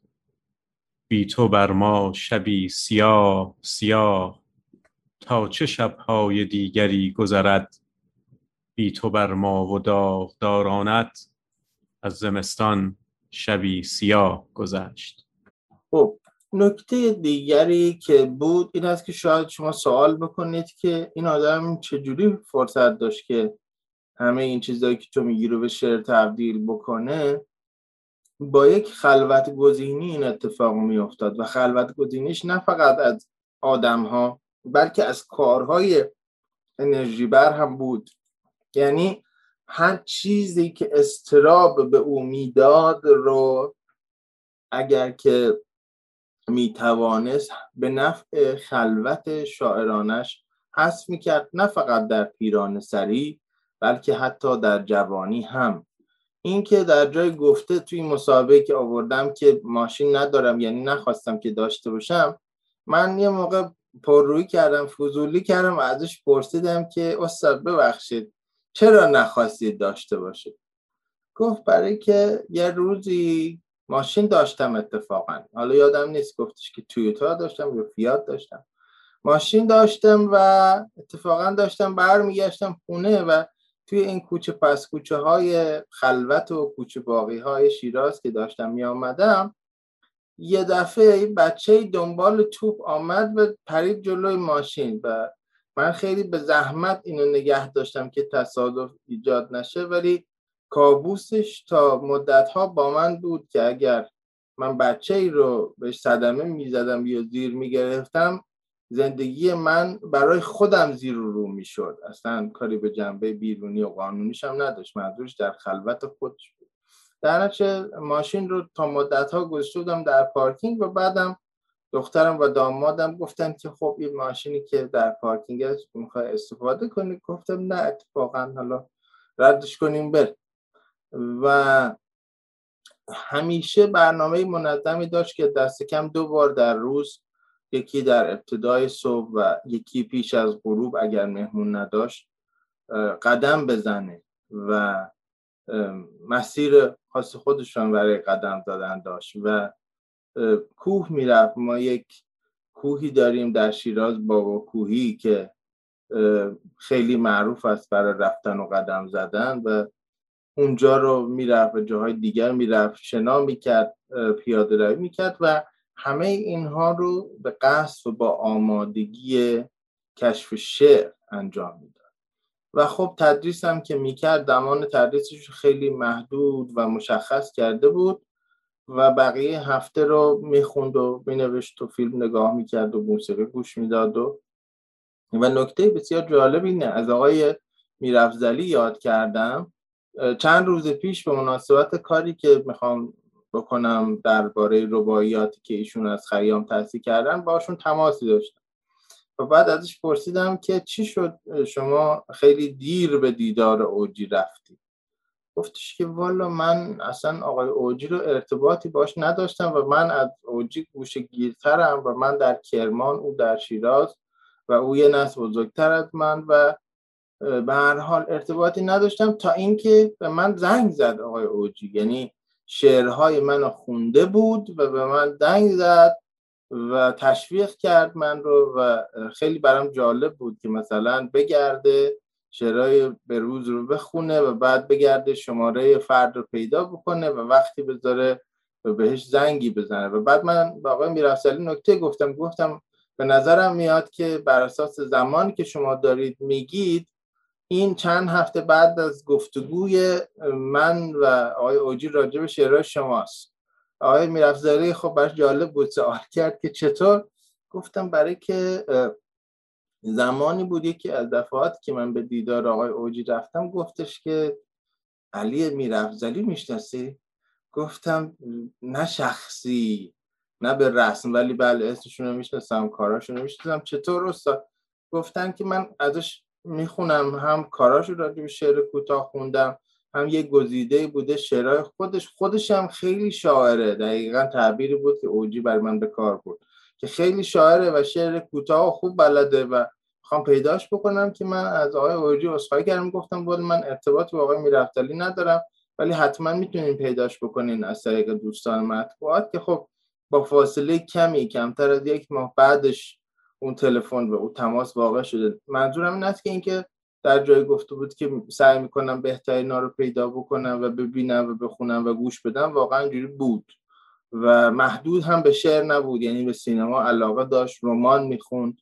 من یادم کار پژوهشیم که راجع به مصطفی مسئول منتشر شده بود اون شناختنامه ای که هست با عنوان سعی بر مدار اندوه. قبل از اینکه فرصت بکنم برم اوجی رو ببینم و بهش تقدیم بکنم. تهیه کرده بود. یعنی زمانی که من رفتم با کتاب دیدم که ایشون کتاب رو میزشه و مثلا راجع به مقالاتی که اون تو بود با من صحبت می‌کرد. اینه که به خلاف بسیاری که وقتی که به خلوت پیران سر میرن خیلی منزوی میشن و بیشتر در گذشته میمانند. اوجی با وجود که گذشته غنی داشت و با اون خاطرات زندگی می‌کرد و بارها برای همه تعریف می‌کرد جدای از اتفاقات روز هم نبود به سبک خودش. و یه ضرور مسئله ما داریم تو شیراز که توی این مصاحبه که اسلایدش الان پشت صفحه از آورده که میگیم هر جا آشه کچلک فراش میگی که من نمی‌خواستم اینجوری باشم نمی‌خواستم برم بیام با همه جو به هر قیمتی. و یکی از دلایلی هم که اگر شما می‌خواستین ببینینش باید باش تماس می‌گرفتین و شما رو میشناخت و در یه وقت معینی به دیدارش می‌رفتین. مهم نبود که جوان هستید یا همسن خودش هستید. همین بود. نه اینکه بخواد تکبری داشته باشه به قول سعدی که نظر آن دارند که سر به کسی بردارند. بلکه از این بابت که سعی می‌کرد در خلوت خودش باشه و اون افراد رو به صورت گزینشی دیدار بکنه و انتخاب بکنه. حالا راجع به این خلوته در ادامه جلوتر هم با هم صحبت خواهیم کرد. و بسیاری گفتند که اوجی به خلاف شاعران هم نسلش و نسل بعد از خودش اهل هیچ دود و دمی نبود. من در تکمیل هم اضافه بکنم که دود و دم که هیچی چایی هم نمی‌خورد. یادم اولین باری که من رفتم به دیدارش چای اوورد برای ما و خب چای معطر به بهار نارنج شیراز هم بود. و بعد من با کنجکاوی نگاه می‌کردم که این چرا برای خودش چای مثلا نریخته؟ خب چون معمول هست که خود افراد خود میزبان هم چای می با مهمان و اینا. بعد به فراست تعجب من که دید گفتش که کاکو تعجب نکن. گفتم چطور استاد؟ گفتش که یادم نیست که نوری علا یا سپانلو. خلاصه یکی از اینایی که خیلی خلاف سنگین بودن در امور دود. یه بار اینا مثل که حالا با هم بودن چند شبان روز و یادم نیست حالا ممکن شاعر دیگری باشه. یعنی من در اینجا به سراحت اعلام می‌کنم که یادم نیست کدوم یکی از اینا بود. ولی به هر حال یکی از این جمع شاعران همون است. اینا به هر دلیلی سیگارشون تمام میشه و از میزبان می‌خوان که فلانی چای خشک داری؟ میگه که بله چای خشک. می‌خوای چیکار؟ میگن بیار و اون چای خشک رو میپیچن در کاغذ و به اون شکلی شبیه سیگار در میارن و شروع می‌کنن کشیدن. و بعد اوجی میگه که من از وقتی که این صحنه رو دیدم و فهمیدم که یه چایی هم چیزی هست که میشه بکشی دیگه لب به چایی نزدم. چین به نظرم چیز سالمی نیست. خاصه در این حد سعی می‌کرد که سالم باشه و خوش سالم نگه داره و از هر چیز خلاصه اعتیاد آور دوری بکنه. و نکته دیگری که بود با وجود اون همه دلبستگی که به شیراز داشت که مکرر ازش صحبت کردیم در دقایق گذشته من یادمه سال 2015 اولین بار توریستی آمدم اینجا به کانادا و بعد برگشتم و و بعد صحبت داشتیم می‌کردیم با افراد مختلف. من دقدقه ها می‌گفتم که اگر برم چی میشه؟ خوبیاش چیه؟ بدیاش چیه؟ آیا برم به قصد ماندن و به قصد مهاجرت؟ آیا نرم؟ چیکار کنم؟ و خب بزرگترهای نسل قبل روی کردهای مختلفی داشتن. و خب بعضیاشون بودن که نه بخیر شما از اینجا هستید باید اینجا بمونید شما برید کی بمونه؟ از این حرفا میادمه که انتظار داشتم شخصا که اوجی هم یک همچین روی کردی داشته باشه ولی به محض که بهش گفتم یه رویکرد متفاوتی داشت و با شعر به من جواب داد با دو شعرش به من جواب داد و از گوینده های عزیزی که امروز همراهمون هستن خواهش می‌کنم این شعرها رو بخونن برای ما. و بعد من باز نکته ای خواهم گفت اون چیزی که در میانه نوشتم. کجاست بام بلندی و نردبان بلندی که برشود و بماند بلند بر سر دنیا و برشوی و بمانی بران و نعره براری هوای باغ نکردیم و دور باغ گذشت. این همون شعر معروفی است که در همون شبهای گوته که حالا لینکش رو هم در چت می‌ذارم برای دوستان صحبتش رو اصلا اوجی با این شعر تمام می‌کنه و اون مستندی هم که بی بی سی ساخته همین مصرا رو گذاشته روش که هوای باغ نکردی دور باغ گذشت. و در تکمیلش یه شعر دیگری خوند که الان وریا جان به ما کمک می‌کنه و بعد اون حالا حرفی که به من زد در کنار خوندن این دو شعر که خواهم گفت. همسال من است این انارستان. خود کاشتم نهال آنها را. من پیرم و نیز این درختان پیر. من پیرم لیک این درختان سبز. من پیرم و این درخت ها پربار. یک باغ انار. ما آدمیان شعاع خورشیدیم بر چینه بام. تا چشم به هم زنیم رفتیم و تمام. این انارستانی که میگه خودم کاشتم واقعا درخت انار بود در یک زل خانه و خود اوجی در طبقه دوم بود. این درخت ها بلند شده بودن و میدیدیشون از پنجره. و به من نشون داد پرده رو زد کنار گفت اینه نگاه کن این شعرم گوش کن. و بعد گفت گفت با فقط این سرسبزی های شیراز نیست فقط این چیزی که ما اینجا داریم و خیلی هم شاکی بود که داره این باغ تبدیل میشه به آپارتمان. باغ خونکای امن و آرامش و مجال تعمل هم هست که من اون بالا به معنای نمادینش هم اشاره کردم تو شعر اول موقعی که اینو گفتم. خوندم تو شبهای شعر گوته و حالا که اینجا نمی‌تونی آرام باشی برو و می‌دونم که در اونجا به کارت می‌رسی و به این معتقد بود که اتفاقا کسانی که کار فرهنگی می‌کنن چون این شک همیشه در جان ماها هست که اگه بریم ارتباطمون با ریشه قطع میشه اتفاقا میگفتش که نه اونایی که کار می‌کنن این ایران فرهنگی رو در درونشون و با خودشون می‌برن و به کار بهتر و بیشتر ممکنه بتونن ادامه بدن. و خب ممکن است نتونن ولی خیلی باز بود نگاهش نه اهل ماندن به هر قیمتی. و برای من جالب بود با وجود که حالا خودش خیلی کنارجو و گوش گیر بود ولی اینجور نبود که فکر کنه دیگران هم حتما همون کار رو باید بکنن که انتخاب او بود. و آخرین اسلاید قبل از که دوباره توقف بدیم اگه گفتگویی باشه و بعد بیشتر و بیشتر شعر بخونیم راجع به شعر و مرگ و خیام. میگه که چهار پنج ساله بودم که مادر مرد و رفته بود که وضوع بگیره و ناگهان بر زمین افتاد و سکته کرد و منم کنارش بودم و جلوی من اتفاق افتاد و حالا سختی هایی که برش گذشته.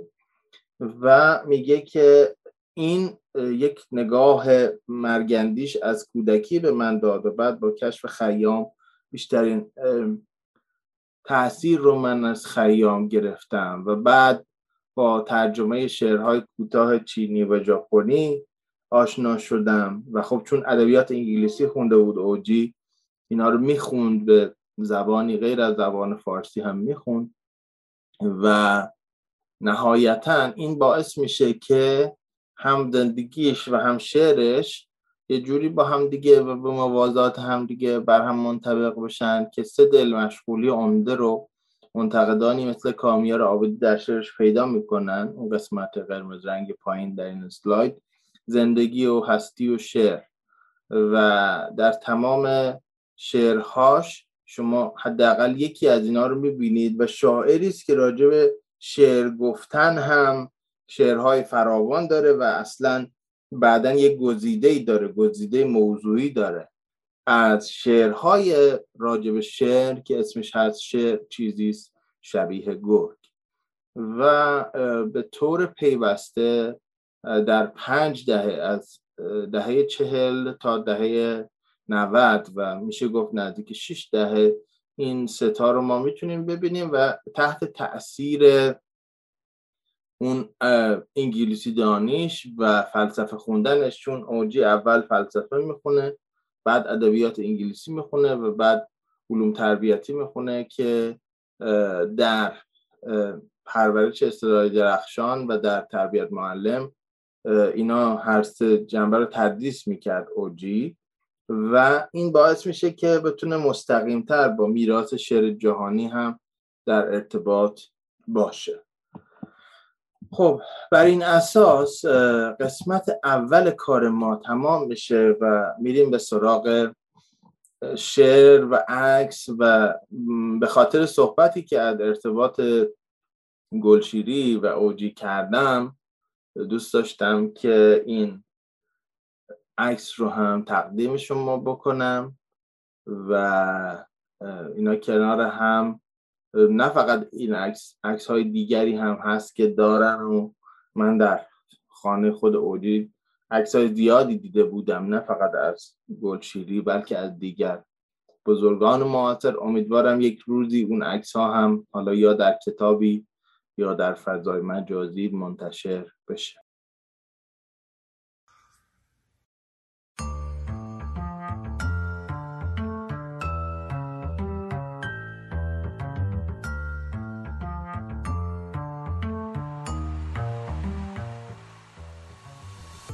گر بجویم پر نمانم زیر خاک بر امید رفتن راه سماک.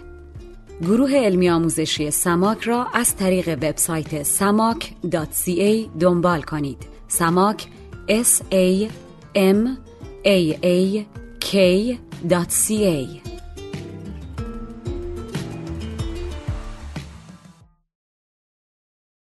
خب در اینجا دوستان گوینده خوشسخنی که با ما همراه هستن. لطف می‌کنن یک درمیون اینا رو برای ما می‌خونن و یه سری شگردهایی رو هم من در کنار شعر گذاشتم که این یک کلاس نقد ادبی بود که بچه ها داشتن مبانی نقد ادبی رو یاد می‌گرفتن و با هم روی این فرم شعر کار کردیم و بعد در حضور خودش این تحلیلاشون رو ارائه کردن. من از اون برنامه که سال 92 بود موقع که من تدریس می‌کردم تو دانشگاه شیراز مقدار زیادی از همون شعرها رو گذاشتم که بعدا یادی هم بکنم از روی کردش با جوون ترها و با نقد ادبی مدرن. و در این حال شعرم خونده باشیم ازش. در خدمتتون هستم دوستان. بفرمایید. من می‌تونم شروع کنم اگر. بله خواهش می‌کنم. زلزله. شب بود و هوار بود و آن آوار و باقی ماجرا که یادم نیست. همونجور که می‌بینید این بحثی که از قول هوشنگ گلشیری من کردم که منصور اوجی شاعر شعر سکوت هست اینجا هم مقدار زیادی سکوت می‌بینیم. هم در نیمی از یک شعر دو سطری که میگه باقی ماجرا یادم نیست راجع به ماجرا سکوت می‌کنه. و هم مقدار زیادی چیزهایی که هست شده قبل و بعد از این شعر تا فقط این دو سطر در قاب قرار بگیره. و جالبم هست که در مجموعه ای و در دفتری هست که حیرانی ها نام داره و خب خود حیرت هم خیلی با سکوت ارتباط داره همیشه. خب بر این اساس شعر دوم میاد که باز نگاه او و سکوتهای او رو بیشتر برای ما برجسته کنه. آینه شکسته. با چهره شکسته گل را هزار گل می‌بیند گل را هزار گل آینه شکسته. همونطوری که در شعر قبلی که راجع به زمان بود و راجع به کشف معشوق و بهار و فصول مختلف بود فرایند دایره وار رو دیدیم. در اینجا هم می‌بینید که این شعر می‌بیند رو مثل یک خط تقارن مثل خط آینه فرض کرده. نیمه اول با نیمه دوم متقارن هستن. انگار که اون نیمه بالا در یه آینه منعکس شده افتاده و تبدیل شده به نیمه پایینش.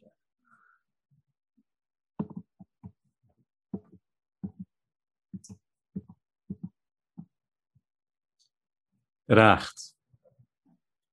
ریشه اش می مردگان را در خاک شاخه هایش اما بر هرچه مزار سایه می اندازد پشت آن تپه درختی است عظیم وسط گورستان. خب نکته ای که اینجا ما می‌بینیم تفاوتی است که در طبیعت گرایی منصور اوجی با شفیع کنی هست. چون قبلا راجع به شفیع کنی صحبت کردیم مفصل پادکست هم تبدیل شده و بخشی از دوستانی هم که داره جلسه بودن و بسیاری از دوستانی هم که اون پادکست رو شنیدن اینجا هستن یا بعدا خواهند شنید.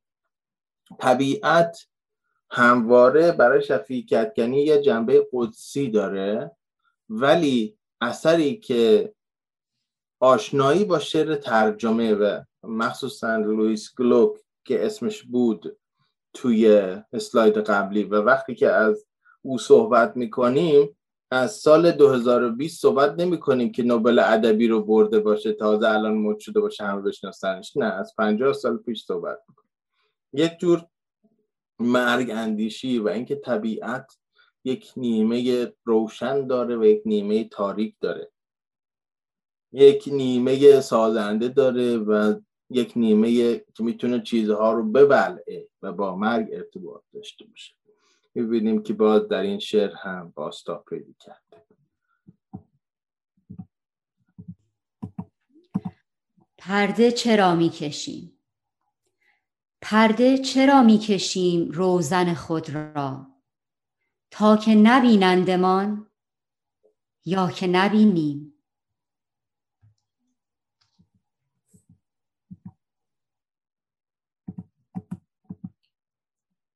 اینک من. گفتم تو را بخوانم که صبح بگذریم.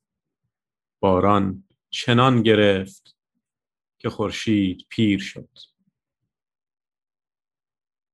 در انتظار تو اینک من آه من مردی هزار سال کنار دریچه ها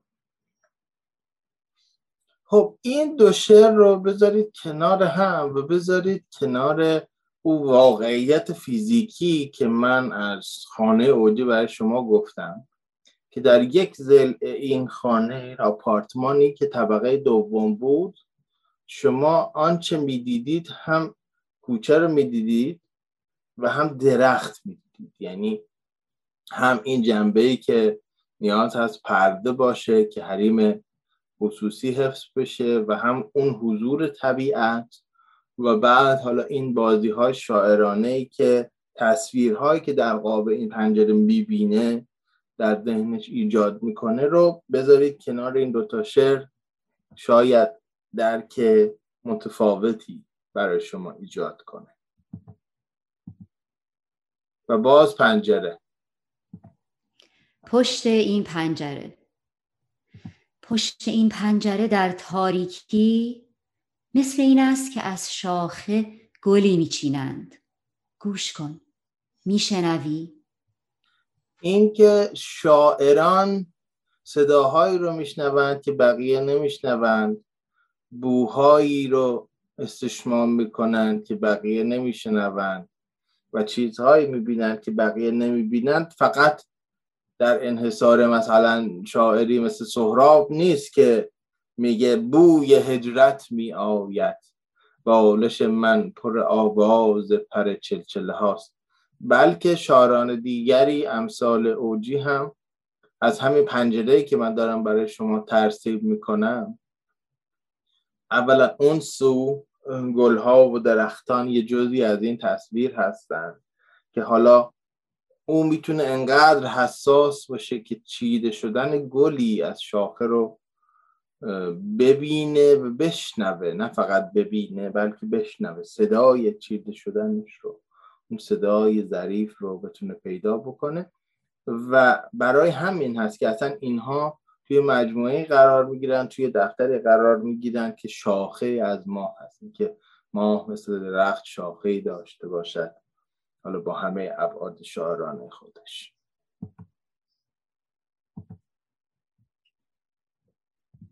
ساده است زندگی. ساده است زندگی. مثل گلی که زیر نگاه تو بشکفت در وقت صبح دم.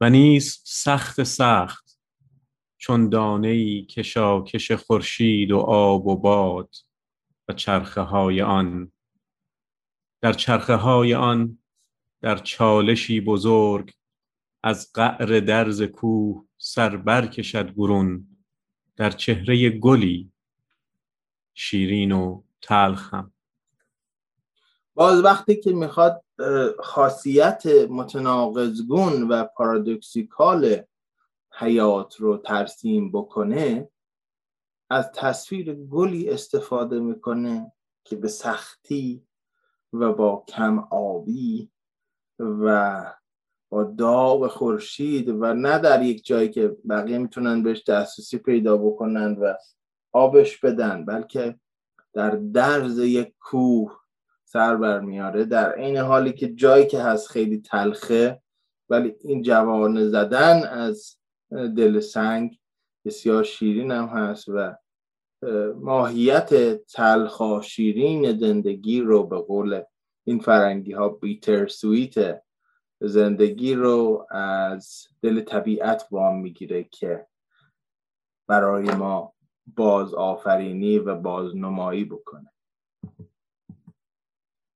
خب الان می‌خوایم به ربایی های او برسیم ولی قبلش من از شما اجازه می‌خوام که یک لحظه از شیر سکرین خارج بشم و یک چند منبع و چند پیوند چند لینک رو با شما بتونم به اشتراک بگذارم و اگر گفتگوی هست گفتگو کنیم و بعد با خواندن ربایی ها به پایان قسمت شعرخانی برسیم.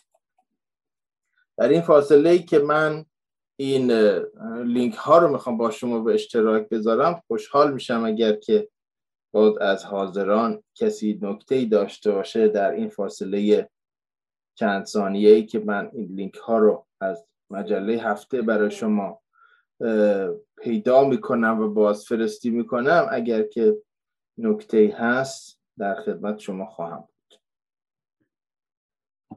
خب این اولین لینکی که الان در چت من قرار میدم و شما می‌تونید ببینید پرونده است که ما برای درگذشت محصور اوجی در مجله هفته منتشر کردیم. همین هفته ای که گذشت و در کانال تلگرام می‌تونید دریافت کنید. و در انتهای جلسه اون لینک شبهای نویسندگان و برنامه تماشا رو هم برای شما من خواهم گذاشت. خب بریم به ربایی ها با اجازه جمع. دوستان عزیز در خدمت حالی است مرا که خوش خوشک می سوزم بر آتش تب چو قاصدک می سوزم بر من چه نموده عشق کینگونه به شوق در عین یقین و اوج شک می سوزم.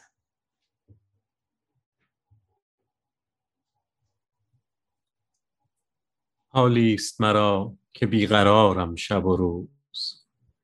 هر لحظه چو لاله داغدارم شب و روز. این گونه که غرق آب و آتش شدم جز عشق بگو که در چه کارم شب و روز؟ حالی است مرا ز درد و داغش دادا. فریاد از اوی و وای و وا فریادا. شوری خوش از اوست جمله در جان و تنم. این حال مقدسم مبارک بادا. حالی است مرا که جان از او پرشکر است. دل در طرب دل در طرب است و لب از آن پرگوهر است. یا للعجب از عشق و چنین هیلگری هر نقش زد هر نقش که زد طرفه تر از طرفه است. حالی است مرا که در جبینم پیداست. و از گفته و ناله حزینم پیداست. این چیست به جز عشق که پنهان در من؟ می سوزد و آه آتشینم پیداست. حالی است مرا که جمله لبریز توام. سر تا سر شب مرغ شباویز توام. در نوبت باغ من بهاران توام در موسم برگ ریز پاییز توام. حالی است مرا که کار من بیتابی است. آهم همه سرد و چهره ام مهتابی است. از ابر فراق تیره شد آفاقم ای دوست. بگو کی آسمانم آبی است. حالی است مرا که شرح آن کوتاه است. اندوه دل غریب سر در چاه است. می موید خود به پاسخش بانگی است می نالد و بازتاب آهش آه است. خیلی خیلی ممنونم از وریای عزیز و ساغر گرامی. در پایان باز عکس می‌بینیم از آقای اوجی علاوه بر حالا اون عکس بالا که در ابتدا هم دیدیم و بحث زیست جهان شعرهاش بود و بحث شی شدگی و بحث های پدیدار شناختی دیگه. عکس پایین عکسی است که او در کنار شاملو داره. و عکس بالا آخرین باری است که من تونستم دیدار بکنم با ایشون در سفری که تقریبا سه سال ازش میگذره و داشتم از او گزیده شعرهاش رو داشتم امضا می‌گرفتم که به دوستانم با امضای خودش بتونم هدیه بدم. و این هم خونه است که اون برنامه بی بی سی هم درش تهیه شده بود. می‌بینید که صندلی ها و اون مبل و همه چیز همون همون فضاست همون خونه که ازش صحبت کردیم و در خیابان ارم شیراز در کوچه ابوالفتح است خب در انتها باز شعری که در فروردین 86 سروده بود و به من و به چند تن از دوستان دیگه با دست خط خودش داد رو هم آوردم که بتونه پایان بخش این پاورپوینت باشه.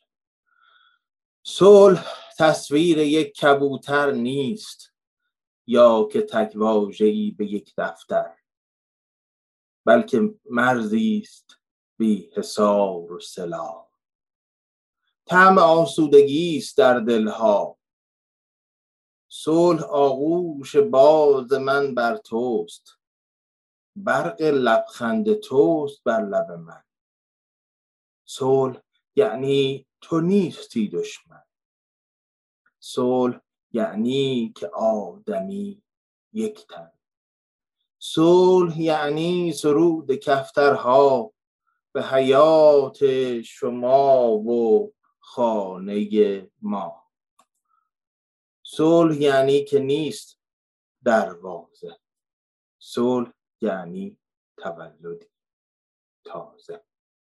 که با این شعر و با آرزوی صلح برای هممون و اینکه دست خطش رو هم می‌تونید ببینید از همراهیتون سپاس گذارم و در دقایق باقی مانده اگر نکته و گفتگوی باشه در خدمت شما هستم و بعد برنامه آیندهمون رو هم براتون خواهم.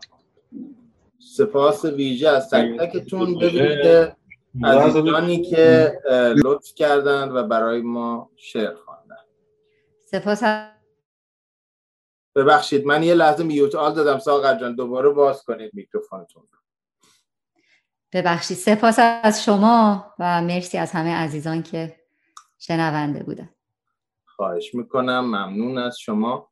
ممنونم آقای دکتر خسته نباشین. فکر می‌کنم که هر دوی بزرگوارم بله بفرمایید بیا جان. اسخای می‌کنم. یه لحظه فکر می‌کنم که آقای هدایی هم سعی کردن صحبت کنن. فکر کنم میوت شدن.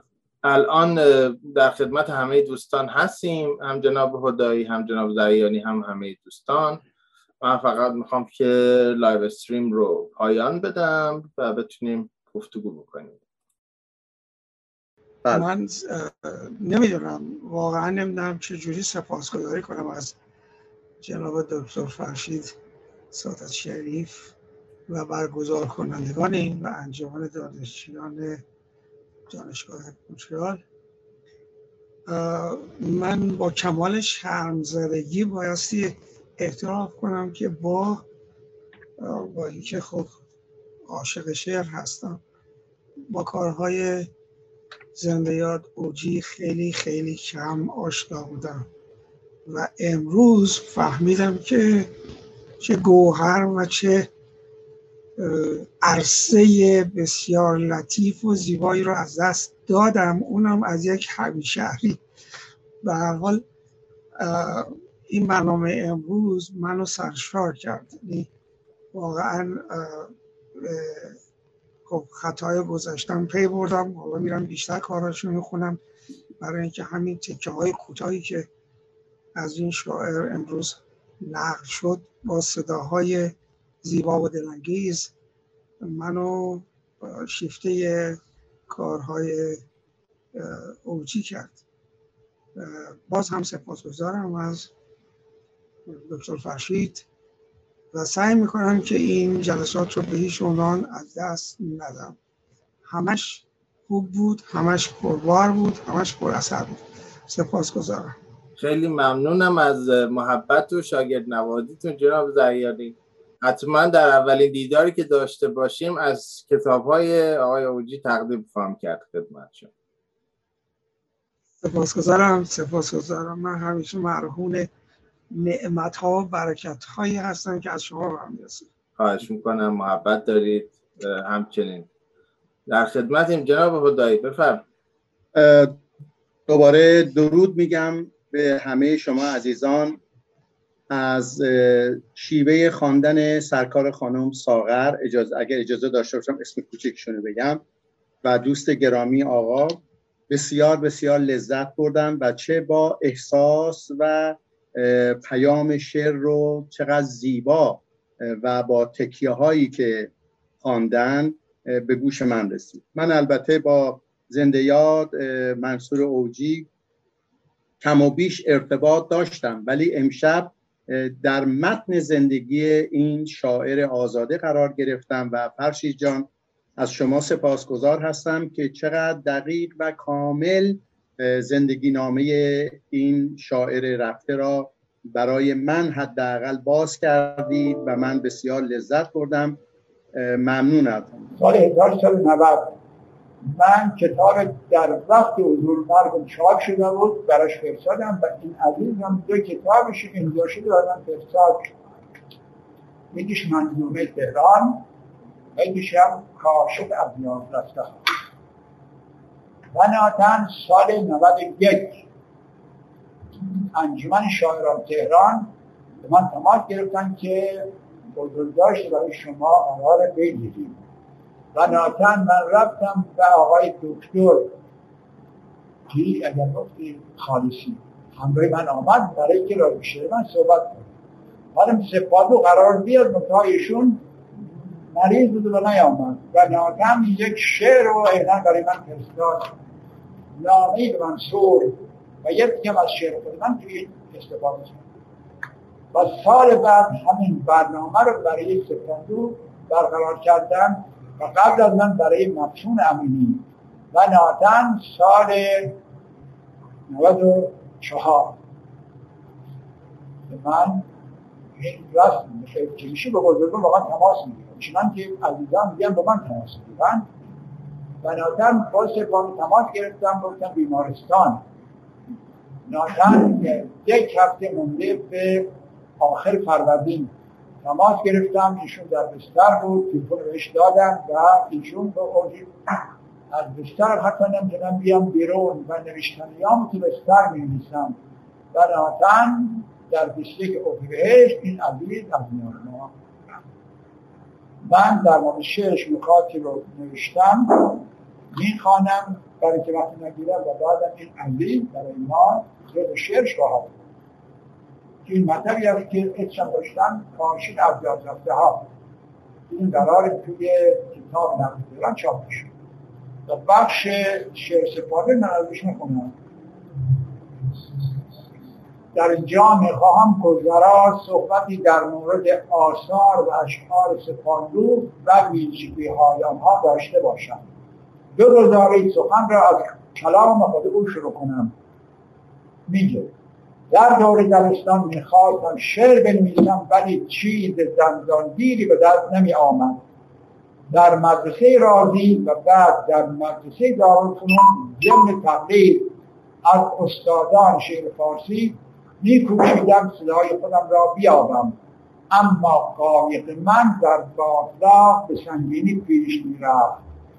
روز اول بهمن ماه 1940 هم روزی گفتم وقتی از یکی از تظاهرات دانشگاه حقوق قاسه شکسته و بارانی سرخ از خون به خانه آمدم قلم را برداشت و شاعر شدم این همان تظاهراتی است که به آن اشاره کردم سپارگو می‌گوید میکوشیدم صدای خودم را بیابم اما قایق من به سنگینی پیش می‌رفت. این سنگین پیش رفتن در اشعارش بیشتر برای خواننده تبلور مییابد.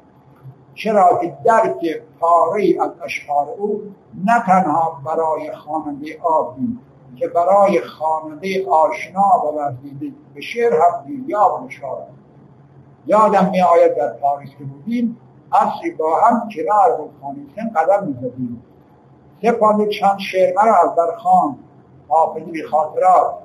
هوای باغ نکردیم و شعر کوتاه مثل آه را. و چنان و خیلی هم قشنگ خوان و اضافه کرد که شعرهایتون مرا به یاد شعرهای حافظ سعدی میاندازد و شعرهای تو عجیب روشنند و شفاف. و من در جامش گفتم برعکس پاری از اشعار تو دیریابند و پیچیده و تاریک.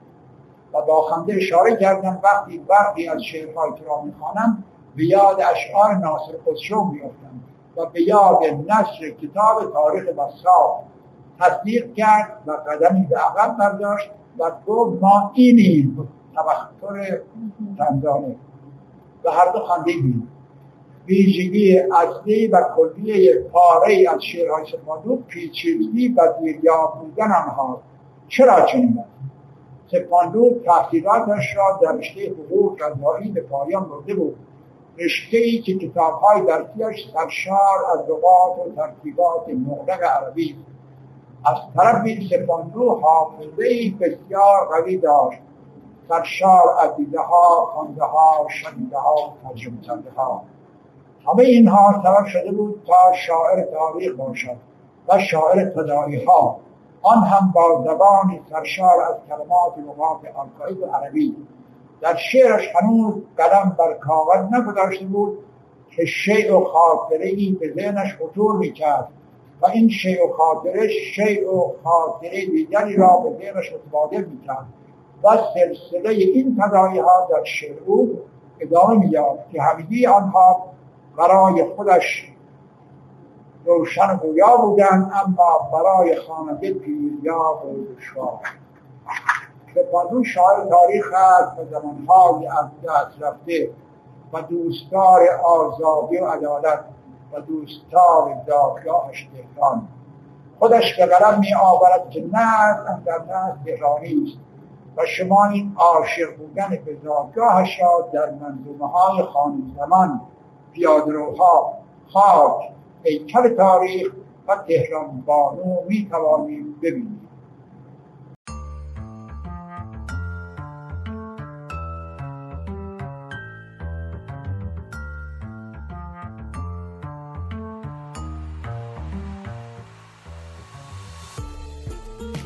سماک تلاشی است برای آموزش های ادبی و کاربردی. گر جویم پر نمانم زیر خاک. بر امید رفتن راه سماک.